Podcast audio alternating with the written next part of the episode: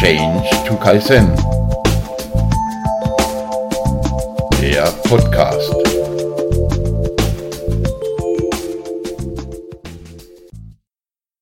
Hallo, ich begrüße dich zu einer weiteren Folge auf unserem Change to Kaizen Podcast. Die heutige Folge hat den Titel Briefkästen sind Ideenvernichter und damit quasi Aktenvernichter. Fatalerweise nehmen sich Unternehmen noch immer viel zu wenig Zeit, um das vorhandene Ideenpotenzial aufzuspüren. Um jedoch zu zeigen, dass man an den Ideen der Mitarbeiter interessiert ist, werden leider noch immer Briefkästen aufgehängt. Diese befinden sich dann quasi als eine Art drohendes Mahnmal mit der Aufschrift Ihre Ideen sind uns wichtig an einer mehr oder weniger prominenten Stelle.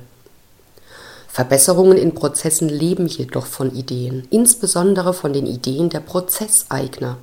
Und diese Ideen dürfen nicht in Verbesserungsvorschlagswesen Briefkästen verschwinden.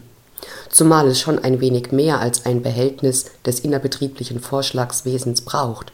Überhaupt dann, wenn die Prozesseigner ohnehin wissen, dass es bei den ehemals eingeworfenen Ideen letztendlich nur bei einer Idee bleibt.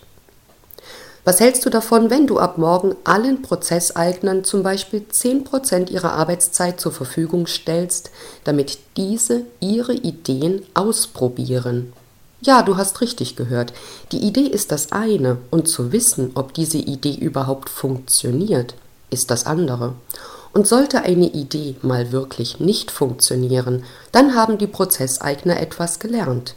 Gelernt für ihre nächste Idee. Sicherlich musst du nicht gleich einen solchen vielleicht etwas radikalen Ansatz auf das gesamte Unternehmen übertragen, aber bitte frage dich selbst einmal, wann in deinem Unternehmen Zeit dafür war, um über Verbesserungen nachzudenken und dazu Ideen zu entwickeln. Innerlich wirst du nun vielleicht denken, ja, genau, Zeit haben. Denn wann sollen wir das noch machen? Mich frisst das Tagesgeschäft ja heute schon auf. Wenn dir ein solcher oder zumindest ähnlicher Gedanke gerade durch den Sinn geht, dann wird es höchste Zeit, allerhöchste Zeit, dass du deine Ideen und den Ideen der Prozesseigner ein Ventil gibst. Du dir also selbst und deinen Mitarbeitern Freiräume für die Umsetzung der Ideen einräumst. Unseren Ansatz dazu findest du unter learning-factory.org slash leanzert. Denn Lean kann nur dann funktionieren, wenn im Unternehmen ein Geist herrscht, der Fehler zulässt und Probleme sichtbar macht, statt sie zu verstecken, und somit Mitarbeiter fortlaufend dazu ermutigt und befähigt werden, die Abläufe zu hinterfragen und ihre Ideen einzubringen.